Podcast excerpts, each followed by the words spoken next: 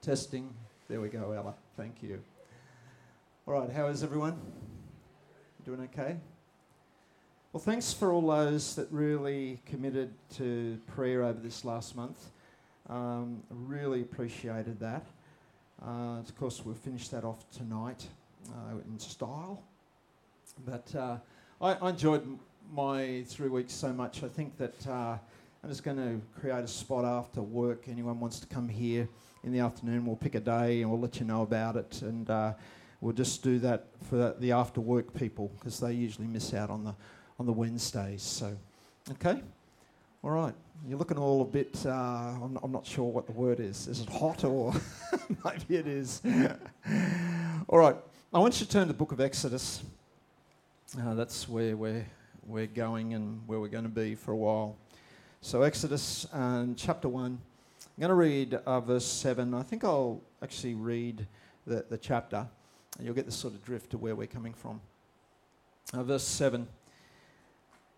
But the people of Israel were fruitful and increased greatly. They multiplied and grew exceedingly strong, so that the land was filled with them. Now there arose a new king over Egypt who did not know Joseph, and he said to the people, Behold, the people of Israel are too many and too mighty for us. Come, let us deal shrewdly with them, lest they multiply, and if war breaks out, they join our enemies and fight against us and escape from the land. Therefore, they set taskmasters over them to afflict them with heavy burdens. They built for Pharaoh some store cities, Pithom, uh, Ramesses. Uh, but the more they were oppressed, the more they multiplied, and the more they spread abroad. And the Egyptians were in dread of the people of Israel, so that they ruthlessly made the people of Israel work as slaves and made uh, their lives bitter with hard service uh, in mortar and brick and in all kinds of work in the field. In all their work, they ruthlessly made them work as slaves. Then the king of Egypt said to the Hebrew midwives, one of whom was named Shiphrah and the other uh, Puah, uh, when you serve as a midwife to the Hebrew women and see them on the birth stool, if it is a son, you shall kill him, but if it is a daughter, you, uh, she shall live. But the midwives feared God and did not do as the king commanded them, but let the male children live. So the king of Egypt called the midwives and said to them, Why have you done this and let the male children live? The midwives said to the Pharaoh, Because the Hebrew women are not like the Egyptian women, for they are, are vigorous and give birth before the midwife comes to them. So God dealt well with the midwives, and the people multiplied and grew very strong. And because the midwives feared God, he gave them families. Father, we thank you today uh, I just pray for your blessing on us as a church. I pray for this next season that we enter. I pray, Lord, Lord Jesus, that you would have your way, put your blessing over the hearts and lives of your people. And Lord, we thank you and honor you. In your wonderful name, Lord. Amen. Okay. Now, um, just for, uh, for everyone, just to explain a little, um, uh, that was meant to have a, uh, a graphic behind it. It's not there. Not there. Oh, okay. Oh, that's important for me to know. Um, uh, but anyway, we'll, we'll work with that, see how the rest of it goes, and can adjust that in time. We've actually, uh, for this next season, called this next season in both uh, Byron and Billinudgel 24 7. And the reason being because uh, the church is not Sunday, as we're all aware, but is actually 24 7 right through the week. And the church uh, needs to be vitally connected to the community, and the community needs to be vi- vitally affected by the church. And over history in time, uh, uh, people have misunderstood that, and there's been some uh, incorrect understanding where people have put a divide between what's known as sacred and secular. And so if you come to church, you worship God, that's sacred. Uh, of course, if you come and you hear that last song, you go, no, it wasn't. um, but, uh, or, you know, what you do during the week is secular. And so, you know, never the twain shall meet. That is not a biblical concept. And in fact, is a concept that was never in the plan or the intention of God. Now, with uh, this here, uh, Jesus actually said in John 17, uh, 14 15, I have given them your word, and the world, world has hated them because they are not of the world. Just as I am not of the world, I do not ask that you take them out of the world, but that you keep them from the evil one. So basically, Jesus prayed uh, for his church. We looked at that in our last series, Living in the Upper Room. And his prayer was Father, I don't want you to remove the church from the world, but there needs to be, how do I say this? There needs to be a disconnect from the world, but an absolute connect. And so, uh, what I mean by that is uh, Jesus is actually praying that we be not of the world, but of the world. It appears like a paradox, but there's a, a very distinct thing that Jesus is speaking to in that regard and praying for the church. And uh, Jesus labored the point to pray for the church this way. And I think if he prays this way, there's a real danger for God's people to put a, a divide here and not understand this correctly. Now, what happens? The church was always meant to be salt and light. Jesus spoke of that. And, um, and sadly, the church has gone into the pendulum swings. And there's one pendulum swing that basically uh, comes and says, uh, We're of the world, but there's no distinction from the world. They usually put a very low premium on fellowship with other believers. And with that, uh, they see themselves sown into the community. But because they have no connection with believers, uh, is what happens, it bluntens their effectiveness to the world uh, because people can't distinguish that there is something uh, of this people that's not of the world. So we have that pendulum swing, and, and of course, uh, usually those people vote with their feet. They don't usually fellowship with other believers. And so, uh, but anyway, that's their position. There's also those who, of course, historically, particularly, uh, see themselves as having no connection to the world. And, uh, you know, we're committed to holiness and being pure people of God. And because of that, there's no connection to the world. And with that, they never have an audience. Uh, so they can have the most wonderful meetings in the world, but there's no connection, there's no audience.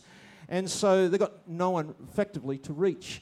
Now, between those two extremes, uh, there's, uh, you know, we've got to try and walk the road uh, somewhere between that. And so we wanted to really spend some time on 24 7. There's a new home group, uh, links group, that Don and Denise are running. It's actually called Thank God It's Monday, uh, precisely on this issue. And, uh, but with this, uh, for the church, here in the mornings at Billinudgel, we wanted to, on Billinudgel, here in the mornings at Byron Bay, that's what I want. My mind's not very good today, uh, so please forgive me.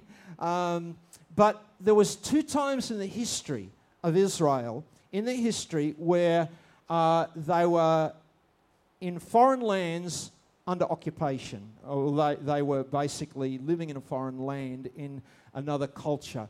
Now, the first of those is the one we're going to be looking at here on Sunday mornings, and it's the nation of Egypt. And basically, uh, in this nation uh, of Egypt is when the Exodus occurred and God brought forth his people. Now, uh, I've called this in the mornings what we're going to be doing ark to ark, is because God saves a deliverer named Moses in a little reed ark. And through that salvation will become the drawing out of the nation of Israel to be a community of worshippers before the Ark of the Covenant of God at Mount Sinai. And so uh, there's a journey that uh, is here where the people are going to become, as the King James says, a peculiar people, a people that are, are, are very much not of the world. They're going to be a salted light. And, and how this actually outworks and unpacks. The other uh, side uh, there uh, was Israel in history went into the nation of Babylon. And God actually sowed the worshiping community back into the Babylonian world. And in that place is Christians found themselves as prophets in the marketplace. And so in the evenings, uh, the afternoons, uh, we're going to be looking at prophets in the marketplace. But the whole of this theme is going to sit under 24 7. how we can actually be uh, of the world, but not of the world. And there needs to be an effectiveness as we communicate and connect to our world, and we need to be vitally connected to that world, sewn into that world to be able to make a difference. And so, uh, so the mornings will be ark to ark. The evenings, uh, we're going to be looking at prophets in the marketplace. And we're going to be going through the book of Daniel uh, there in the evening, uh, which deals with that journey. And we're going to be dealing with Exodus 1 to 24, which deals with the first journey. So I wanted to say that today by way of introduction, uh, just to explain what we're about and what we're doing in this season of time and the guys will have a few things that they'll have to really bring this focus within our thinking 24 7. So that's all you've got to remember. It's an easy series to remember this one, isn't it? 24 7. Now, with this here, I read today from Exodus, and Exodus is a word. Uh, that X uh, is Greek. It just means uh, there uh, is out. I'll get that right there. Out. And hados means way. So it just means the way out, uh, an exit. And with this here, the book begins with the word and. A lot of translations remove that, um, and they remove it because it, it, seems like a poor way how to start a book. And uh, the New American Standard Bible put the word now. Uh, but with this here, this term Exodus actually comes from, uh, from uh, Exodus 19.1 and uh, the word that's literally used there. And so uh, the people had gone out. Now, in the old Hebrew world, they called this book by its first name. And these are the names. That's what the Hebrews called it. So if you ever hear uh, Jewish people saying, and these are the names, you know which book they're referring to. Now, with this here, the book of Exodus is what's known as the second book of the Pentateuch, a big fancy word which means five five books. Everyone got that? I call it the hand. And so with this, you just got Genesis, Exodus, Leviticus, Numbers, Deuteronomy. You've got the five. Now, uh, uh, recently, up with the SBS guys up on Sunny Coast, I taught through the book of Genesis. And it was through that actually that really uh, inspired me to go this next season on this for us here. And so, this journey of ark to ark. Now, Genesis is a book um, that deals with beginnings. And uh, the key word in that book is the word seeds. It runs right through the book. There's another key word called generations, but seeds is that word. And so it's really the seeds of everything. And in that particular book, God is presented as the creator, or what's known as El Shaddai, the all sufficient one, the God who is almighty, or the one who is our supply, the one who has provided uh, all things. And so the last word of that particular book, uh, in the book of Genesis uh, 50 26, it says Joseph died, being 110 years old. They embalmed him, and he was put in a coffin in, and the last word is Egypt. Now, what happens when we come to this next particular book, uh, which is Exodus? It begins this word and. And the reason it begins that way is because it's not a distinct book, it's a continuity and it was always meant, uh, meant to be read in connection to the book of Genesis. Everyone follow that? So, what happens there? The story of Exodus is the story of redemption. It's the story of how God brought forth a worshiping company from ark to ark. That's what the story is about. Now, with this here, God is presented as Yahweh. And this is going to be a very important word for us in this particular book, uh, which is the covenant name for God.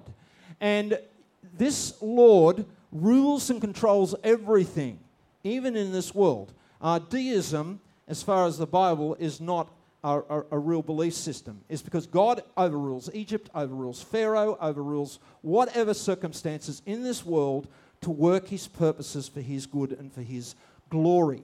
Now, uh, as we come, uh, I'll read the last word of Exodus from the New American Standard Bible. I'll just sort of give a little bit of comparison. And it says, Throughout all these journeys, the cloud of the Lord was on the tabernacle by day, the worshipping company, and there was fire by, in it by night in the sight of all the house of Israel. So we're going from a journey from Egypt to Israel. That's, that's the journey.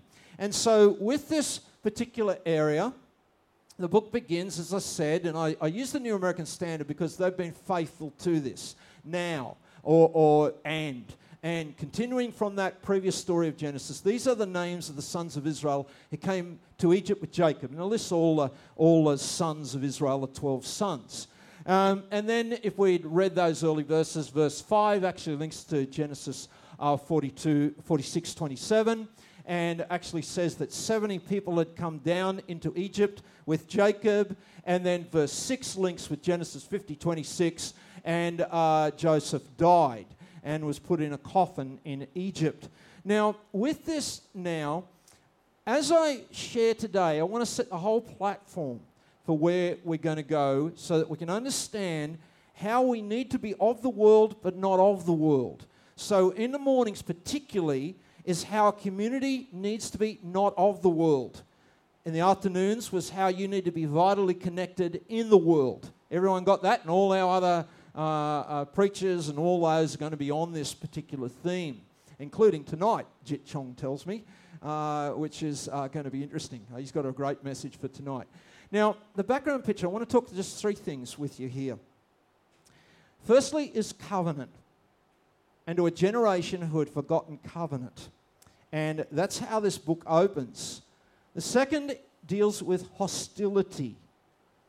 Is why does the world get hostile to a worshipping community of believers? Hostility. And the third is suffering, and how we love that word uh, suffering. And uh, my, my, uh, one of my good friends, he says, Nev, first comes the engagement ring, then the wedding ring, then the suffering. anyway, I won't go there with him. And so my wife's shaking my head. That's a, that's a politically incorrect joke, isn't it? I need a smack, don't I? So, yes. Anyway. Um, but anyway, uh, suffering. And so with this, I want to begin with what that generation had forgotten. And what I find that a lot of people in our generation have forgotten is the understanding of covenant. Now, in Exodus 1 7, it says there, But the people of Israel were fruitful and increased greatly. They multiplied and grew exceedingly strong, so that the land was filled with them. Now, Israel were, had been 400 years in Egypt, and they had forgotten who they were and they'd forgotten the relationships they were in. But yet they're extremely blessed. And it just says here they increased greatly, they multiplied, grew exceedingly strong. And they thought that was them. But in fact, it had nothing to do with them. It had to do with a covenant relationship that their father, their grandfather, but particularly their great grandfather had brought them into with the Lord God Almighty.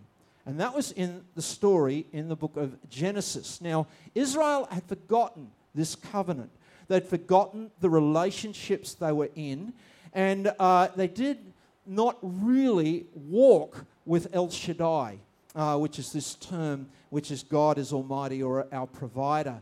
Now, Yahweh was still faithful, though, to the covenant. Yahweh is always faithful to the covenant. I'll use that term because it's the Old Testament word for God in covenant with his people. So uh, you usually see it capital L O R D in your Bibles, but that's the Hebrew word. So I'll just give it as it is. Now, with this here, uh, they'd entered into this covenant and the Lord blessed them, but it had nothing to do with them. It had to do with the relationship that God had entered into that he was faithful to. And this brought prosperity and blessing to Israel, but they did not really understand this. Now, their great grandfather, Abraham, uh, had received a promise from God in the book of Genesis 12 of blessing, but particularly Genesis 15 and 15:6 just says Abraham believed the Lord and it was reckoned to him as righteousness. And through that chapter is the Lord God Almighty, the God of the universe, entered into a relationship with this man, Abraham, where the two parties now walked as one in fortune, in prosperity, in debt, and responsibility just as a husband and wife do when they are married and enter into a covenant relationship known as marriage, which reflects uh, this relationship that Abraham had entered into. Now, with this here, uh, this involved Abraham walking between the pieces of a slain animal.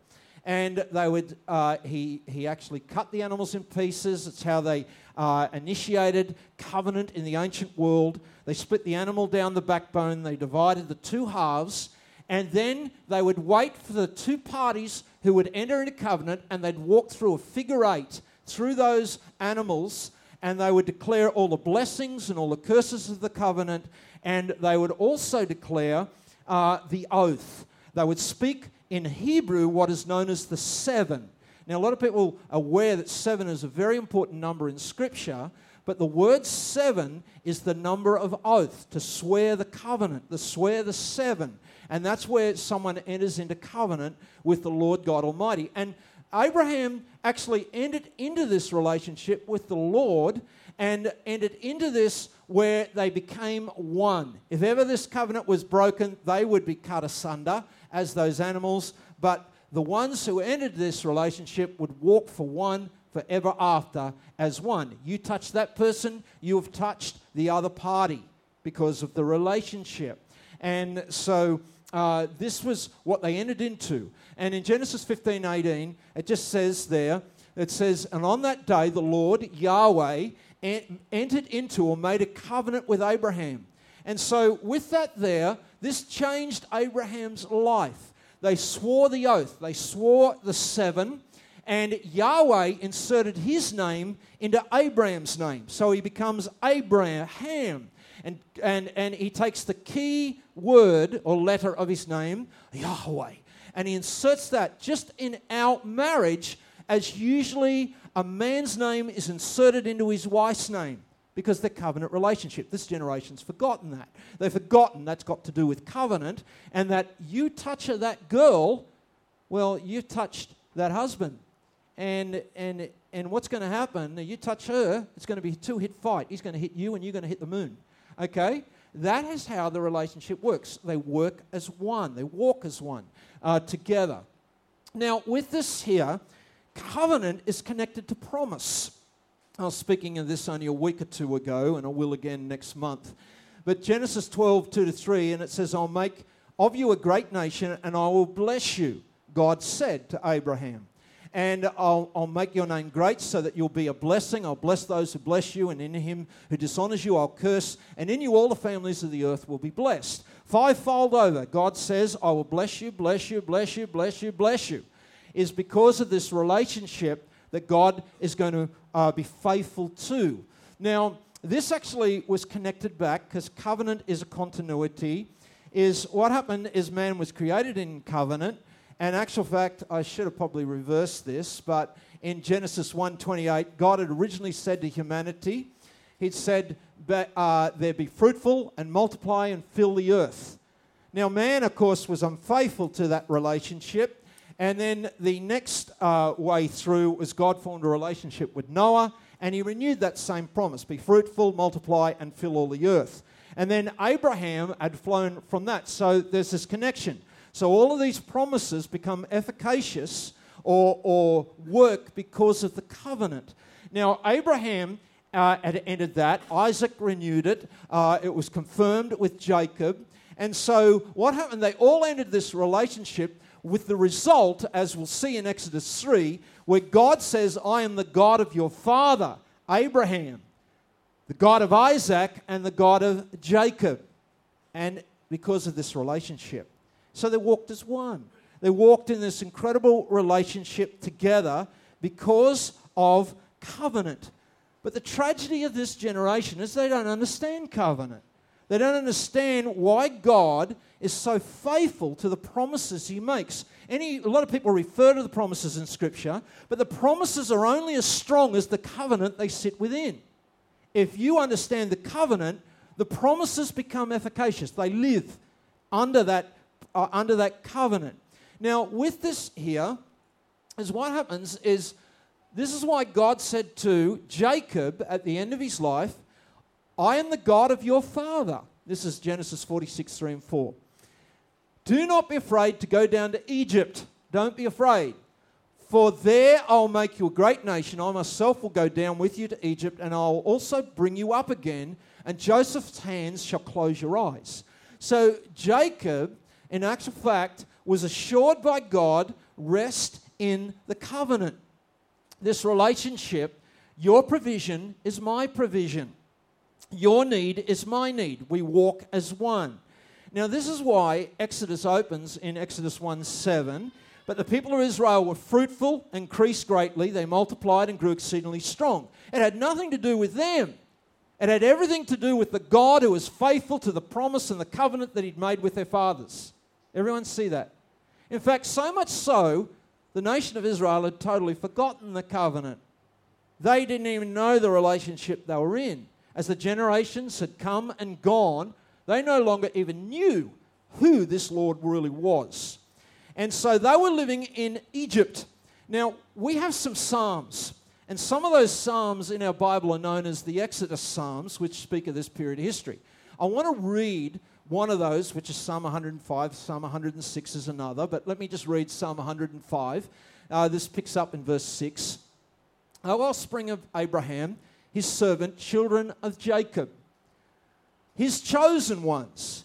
He is the Lord our God, or Yahweh your Elohim, if you know the Hebrew. His judgments are in all the earth. He remembers his covenant for what? Forever. Once this covenant has been ratified, God remembers it or is faithful to it forever. He doesn't change. The word that he commanded, that he commanded for how many generations? Can you, get that? A thousand generations? For a thousand generations, the covenant that he made with Abraham, his sworn, or the seven that he declared the promise to Isaac, and he confirmed it to Jacob as a statute, to Israel as an everlasting covenant. And then that psalm explains how Exodus opens. So, Psalm 105, 23, 24. Then Israel came to Egypt. Jacob sojourned in the land of Ham. And the Lord, that's Yahweh, made his people very fruitful and made them stronger than their foes. So the blessing came upon Israel because of what? Yahweh and the covenant had nothing to do with Israel. And they just walked within this blessing. And they didn't even understand where it flowed from, but God was always faithful to that covenant relationship that He made.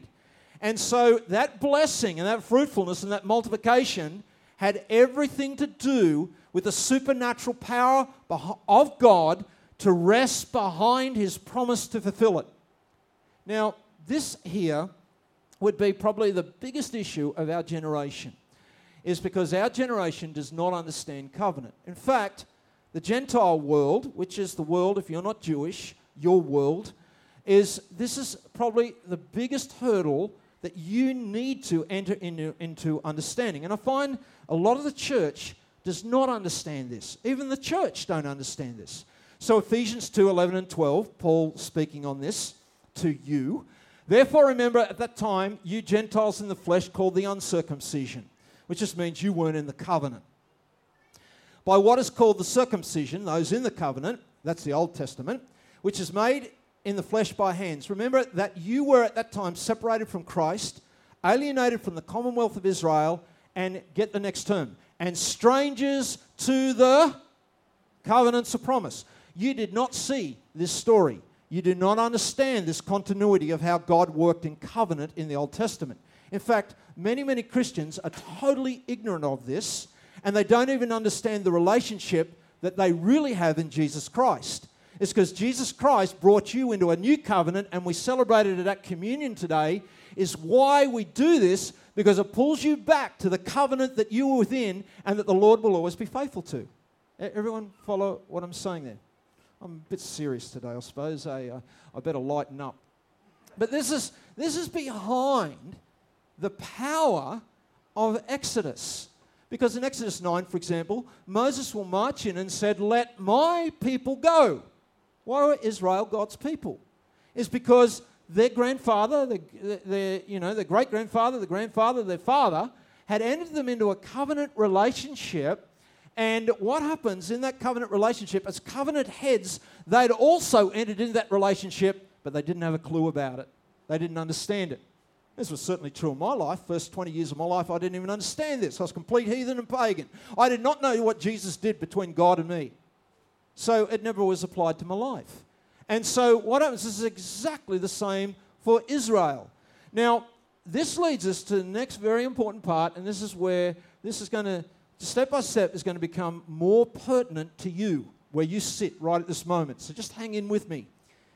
Because suddenly, when they went to Egypt, everything was good, everything was wonderful.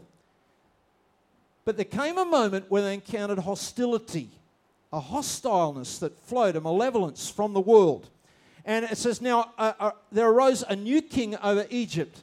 Many people believe that, speaking of a new dynasty in Egypt, and who did not know Joseph. And he said to his people, Behold, the people of Israel are too many for us. Come, let us deal uh, shrewdly with them, lest they multiply. Now, I don't know whether you can see the irony of that. But the original promise to Abraham is, I'll bless you, I'll bless you, I'll bless you, I'll bless you, I'll bless you, that all the nations of the earth will be blessed. Everyone hear that? So that blessing was also to come to Egypt, if only they waited.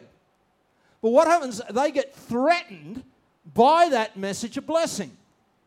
They, they, this becomes a threat. The same way as Pam was speaking, where Jesus Christ becomes a threat to those in our community. That's why Jesus is a threat, but he's really the blessing. But Egypt got threatened by the blessing.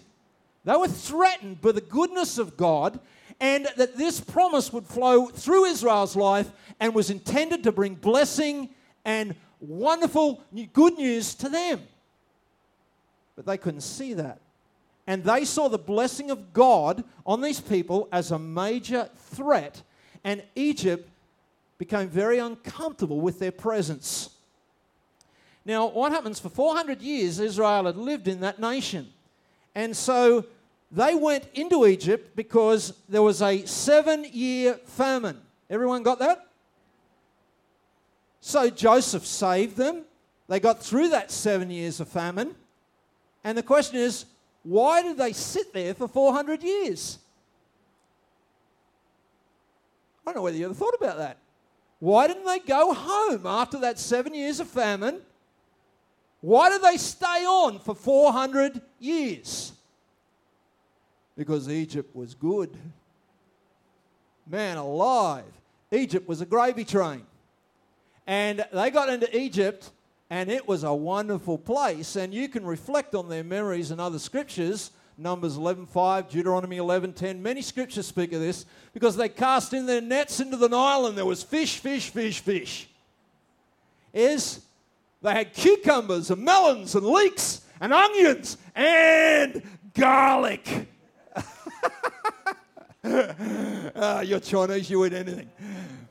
And, uh, and so they loved the food. Uh, there was knowledge of arts and industry and commerce. And they were at the cultural hub of the ancient earth where it was action, action, action. You know, some people, I've never been a city guy, I've always been a rural guy. And some people just love city life. They can't handle it in the country where you've got to sit on your own uh, out there on the veranda and speak to no one for two weeks. I love that. oh, give me that. I can handle a little few days in the city, but uh, don't put me there long term. You, you, understand what I'm saying? I'm just saying what's me. And anyway, uh, small doses, but some people love that. They love the party life. They love the action. They love the lights. They love the city. The whole thing's moving. And Israel loved it. And they stayed. And they stayed. And they stayed. And they just thought this was a wonderful life, and they settled not only in Egypt, but they settled in the richest province of Egypt called Goshen. And it was one big gravy train. And they were loving it. And when you got Egypt, who needs God?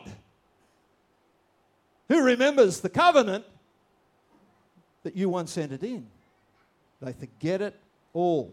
Now, what happens let me just say this. I just want to present this, and uh, just so you'll get to see this. I want to show a comparison with Egypt. I don't know if you understand the geography of that nation. But a whole nation, no rain falls hardly at all on that land. None. In fact, it's very rare when rain ever does fall in that land. But yet it's incredibly wealthy and blessed because it all exists on one river called the Nile River. And all of those rains fall somewhere up on the highlands of the African continent, thousands and thousands and thousands of kilometers away. And so no one in Egypt ever sees rain. And so what happens? All of that source and dependency just flows to them without a thought. And so it is literally the land of independence. They don't need anything. And let me say you something. Is Jesus said this in Matthew 5 3 Blessed are the poor in spirit, for theirs is the kingdom of God. Now, now you thought about that, kingdom of heaven. Is unless you got some poverty of spirit, you have no need of God. And if you don't need God, you're very comfortable in a land of independence where everything just rolls to you like in a gravy train. And it's a wonderful place. The problem is, God had originally promised them Canaan. Now, Canaan totally depends on rain. In fact, every season, your total dependence is that rain falls or you're up the creek without a paddle. And what happens is everything has to depend on God. And you have got to rest back in a covenant that God makes with you that His supply is your supply. Everyone follow what I'm saying? And it is the land of total dependence. Why didn't God promise Israel Egypt? He could have. It's because, friends, you can just settle down in Egypt and it's hunky dory. Everything just flows to you. You need nothing. Now, this is the problem with our generation. This is the number one problem of Western generation at the moment. There is no need. I go surfing with all the guys, and man, last Monday, have you seen the surf last Monday? Whew, Egypt's good. oh man, alive! Oh, it's a good place. And there's fish in there, Nile. I wanted to call my links group, which is a surfing group, Shark Bait. Denise wouldn't let me do it because of insurance. ah, anyway, uh, so Egypt has a legacy. And Israel didn't consider this. They were the nation in the ancient world most given to idolatry. They had the faintest, faintest, faintest legacy in the priesthood that there is an all sovereign God. But the whole nation was totally given to idolatry. Everything became a god, a goddess. The Pharaoh was the incarnation of Ra, the sun on the earth. He saw himself as a god. And their whole world was given to idolatry where there was no acknowledgement to the true God at all. As they lived in their land of independence, totally alienated from God. what a world. Oh, Egypt's good, but is it really good? There's another side of Egypt that they did forgotten about too. It is known as the land of death. In fact, every legacy in that nation is a memorial and a devotion to death. Do you realize Egypt has one work, one papyri, I think, work that has remained to this world, and it's called, listen to this, the Egyptian Book of the, the Dead. The whole nation was actually a mausoleum of death. Now, you can live in Egypt and you think it's good, but friends, it's a house of idolatry where people are alienated from God, and it is a house of death. Now, there arose a new king of Egypt who did not know Joseph. And he arises and he is not happy with Israel. Now, let me just say this to you. You might think you can get away without your identity being known. You know, you can just blend into the world, but there's another one who does know your identity. Now, let me just bring you a picture. This is the picture, I just want you to notice it, of the uh, one of the only uh, golden uh, masks, death masks.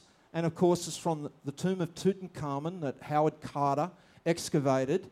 And, th- you know, this is not the Pharaoh of the one that we're dealing with, but uh, the Pharaoh we're dealing with resented God's people, resented God's promises and God's plans, and became a threat. But I want you to notice what sat over every Egyptian Pharaoh. And I hope you have got the picture. Can everyone see that? And historically, it always was. Is that Pharaoh ruled with the serpent over his brow and he ruled with authority over the nation. So their leader was given to the serpent. And that serpent actually was his ruling strength behind his power, and it sat spiritually behind the nation. And so Pharaoh will, in actual fact, be a direct tool of Satan and satanic power. And so they did not realize that the first promise ever given in the Bible was Genesis 3:15 and it was spoken to the serpent. Listen to this promise.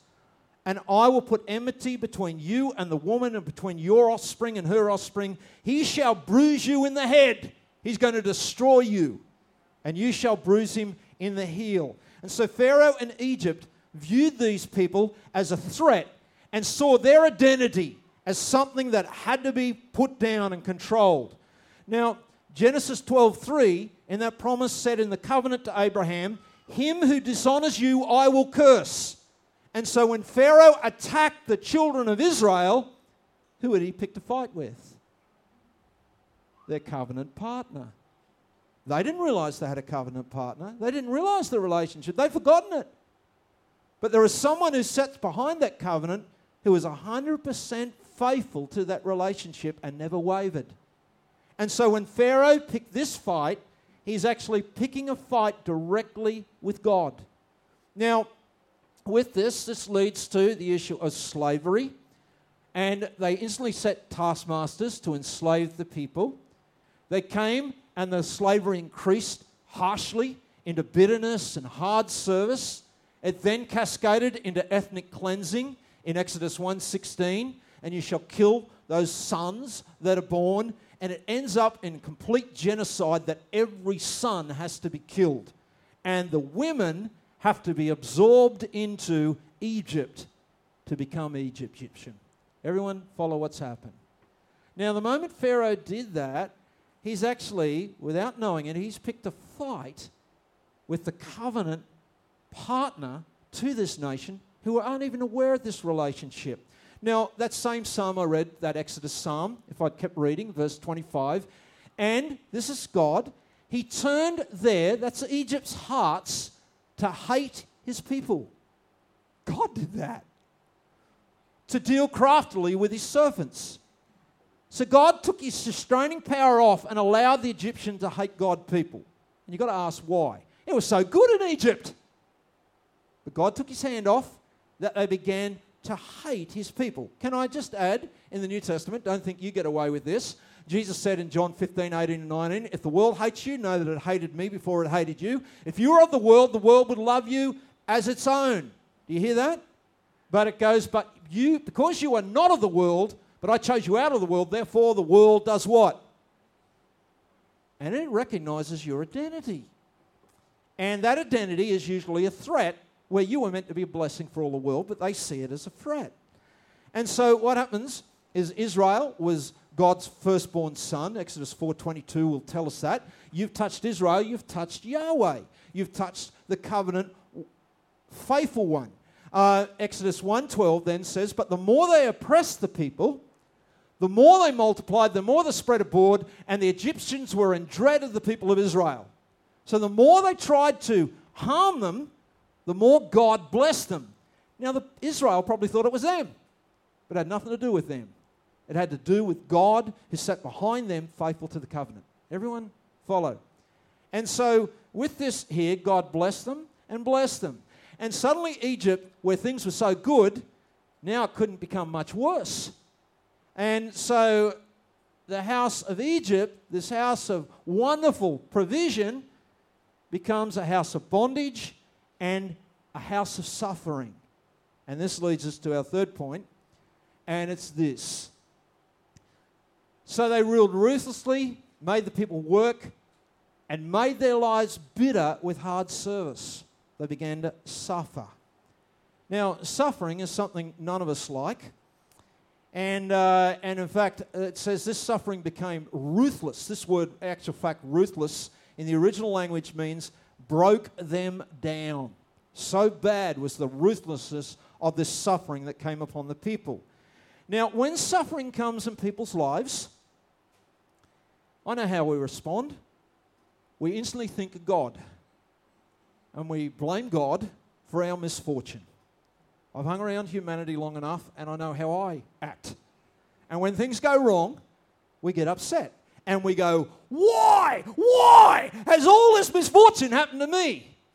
They're the questions we usually ask. And, and, and don't get upset about that, as it's just human nature. And, uh, and they'd forgotten Yahweh, and there wasn't a lot of praying in Egypt up to this point. They didn't even know. They were real happy in Egypt. Everything was gravy train. Surf was good. You've got to ask the question why then do innocent people suffer? And the simple answer is because of sin. That's why there's suffering in the world, but it comes a little bit more important.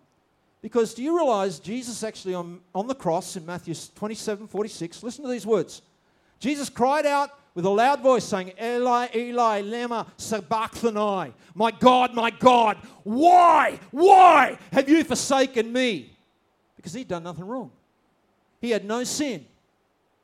But he was suffering because of others' sin, because you sinned. I had some Muslims one time. I was talking to them in Cavill Avenue, and a Jewish guy walked past, and the guy spat. He was from Saudi Arabia. He spat in the ground. He said, Filthy Jewish pigs. Then he turns around to me and he says, Who put Jesus on the cross? And he wants me to say the Jews. And I looked at him, and uh, he's a very aggressive guy. And I looked at him and I said, I did. and, and then I added, and so did you. and that sort of threw him a little bit, uh, is because others' sin put Jesus on the cross. That's who put Jesus on the cross. And it's our sin. But Jesus still cried that phrase because humanity cries the word why always cries why, and thinks that that misfortune is because God is somehow punishing them for doing something. But in fact, it was the opposite. Israel, if only they'd rested in the covenant, were doing everything right, and they experienced suffering. Now, at the coalface, always people cry, why? Now, I, I, better do this and I better, I better draw this to an end or people get mad at me. Um, it's, we come the wise. Why did Israel suffer? Because Israel was so comfortable in Egypt, they were being absorbed into Egypt. There was no distinction between them and Egypt. And it was only through suffering they began to detest that house of idolatry and death. When you have things happen wrong in your world, do you go, why, and blame God? Maybe it's a little reminder to us that this world is a house of idolatry and death. That's this world we live in and things go wrong and we suffer, and it's a little reminder that this world is not my home. Man alive, the church has got to get that. We are to be people of hope. I'm only visiting this planet. There's a, a sure destiny and future up ahead. And every time you suffer or face difficulty, don't complain. Go, God, thank you. This world is not my home. Eh, you follow what I'm saying? Israel had forgotten the covenant. They've forgotten the God of Abraham, Isaac, and Jacob, and that suffering led them to cry out to God. It led them from independence to dependence. And they'd been there for 400 years. There's not one mention of them praying or crying out to God. And suddenly they're praying. God's always faithful to the covenant. And so when you suffer, what should it lead you to do? Pray. You, you have a look at people that are on a gravy train, no suffering it's the hardest thing to do is to get them to pray. Yeah, I love this verse. Listen to this one, Psalm 119, 67. Before I was afflicted, I went astray. oh, but now I keep your word.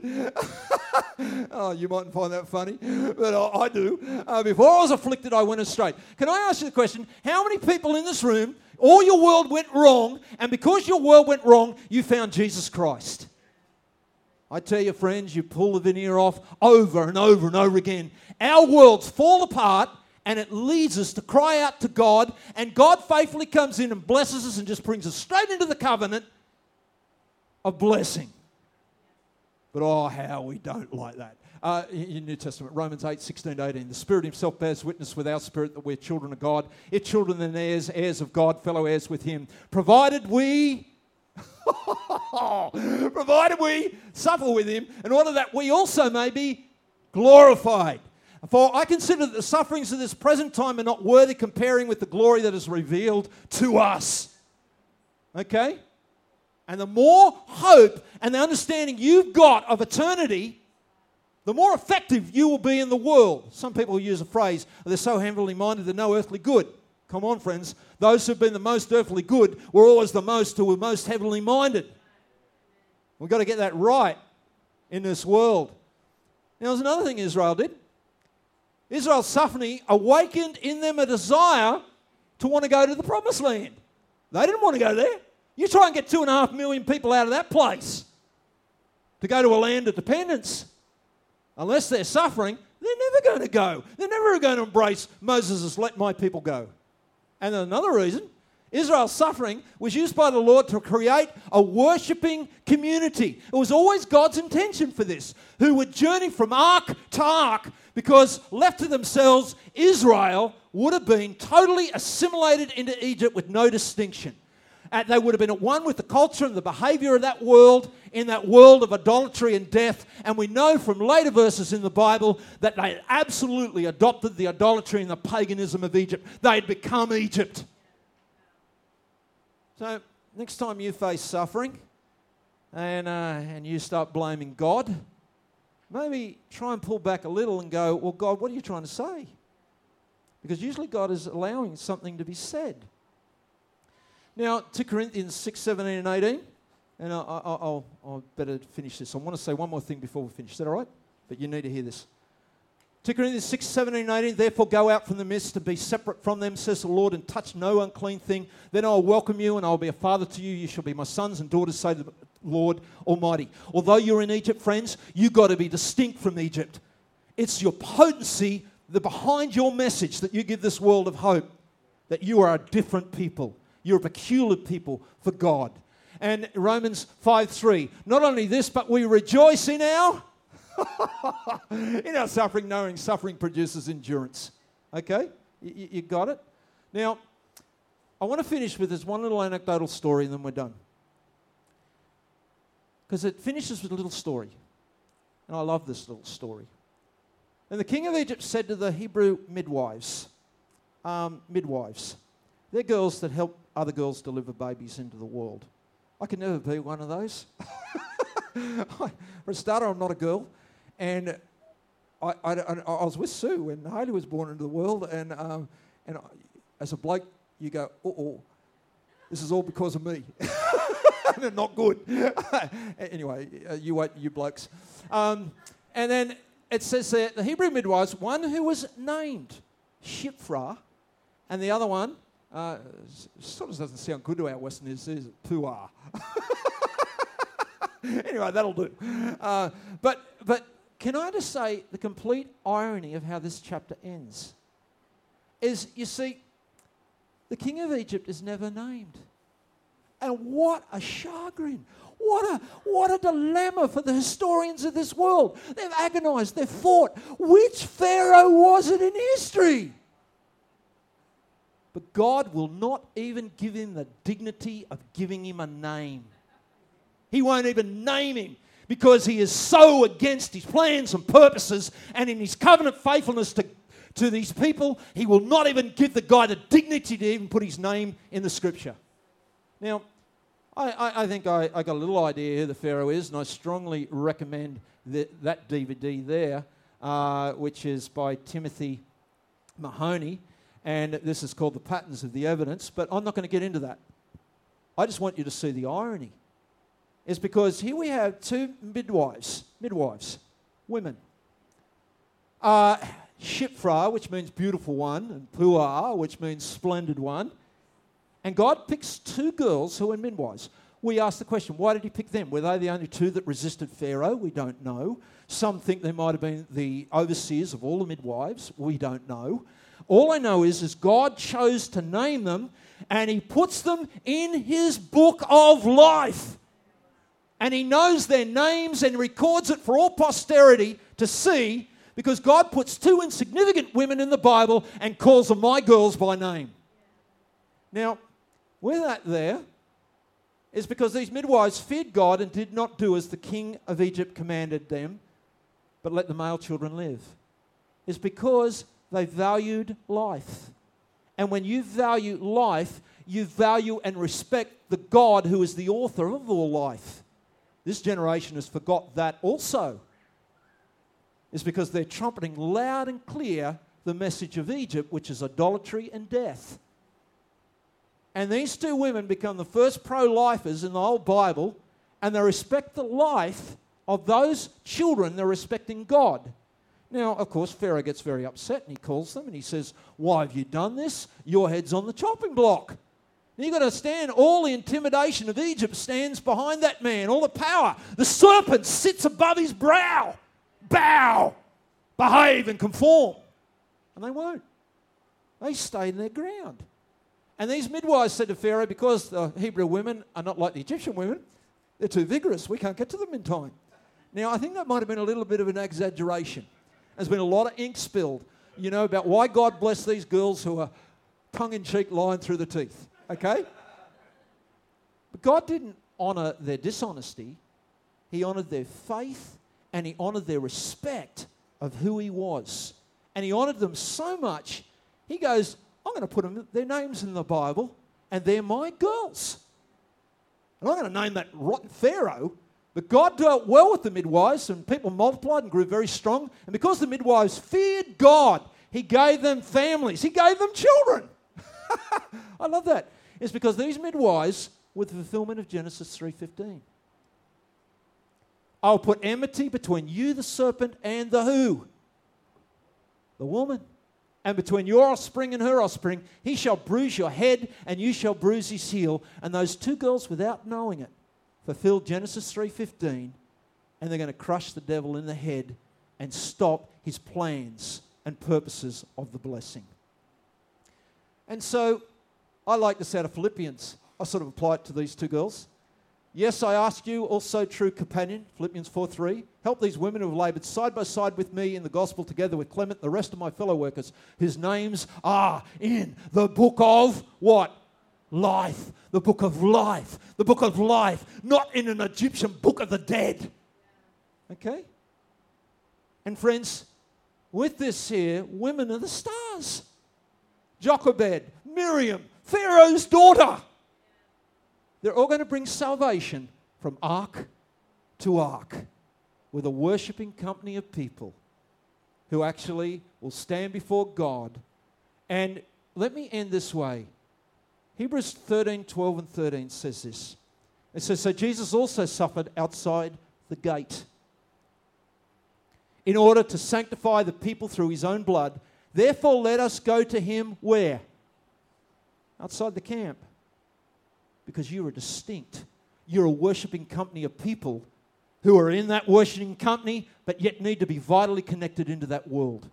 And unless you're distinct, friends, unless you are, you never become a peculiar people that can present true hope to the world. You think your ministry's in the community, you've got no expression to the worshiping community? Friends, I'll go so far to say I believe you're deceived. Kingdom of priests, a holy nation. That's God's intention. And that's where the Lord wants to lead from ark to Ark. I won't go into the outline of Exodus, but our journey is going to uh, go on this journey, and we're going to see this journey how it outworks and unpacks in our lives. And God wants and loves to place His children in the kingdom by name who are in the book of life. Let's stand, let's pray.